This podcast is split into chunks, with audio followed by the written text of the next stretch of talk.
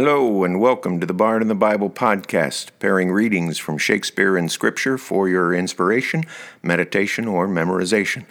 I'm Bob Hostetler, the author of The Bard and the Bible, a Shakespeare devotional, and your host. This week we pair a passage from the play Twelfth Night with a Bible portion from the Song of Solomon in the King James Version of the Bible.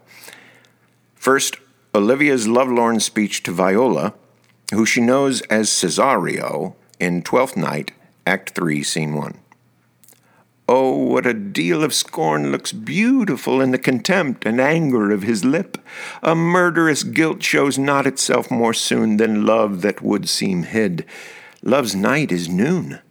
Cesario, by the roses of the spring, by maidhood, honor, truth, and everything, I love thee so that, maugre all thy pride, nor wit nor reason can my passion hide. Do not extort thy reasons from this clause, for that I woo.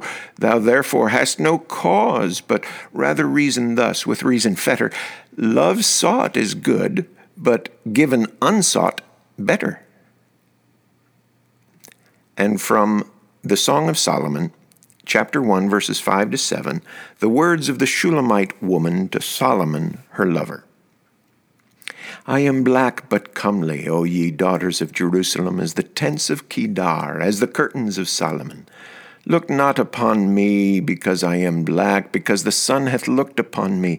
My mother's children were angry with me. They made me the keeper of the vineyards, but mine own vineyard have I not kept.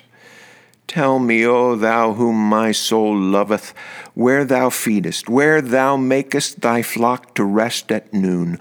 For why should I be as one that turneth aside by the flocks of thy companions?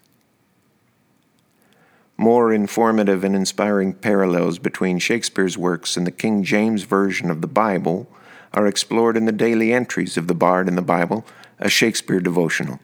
Thanks for listening to the Bard and the Bible podcast.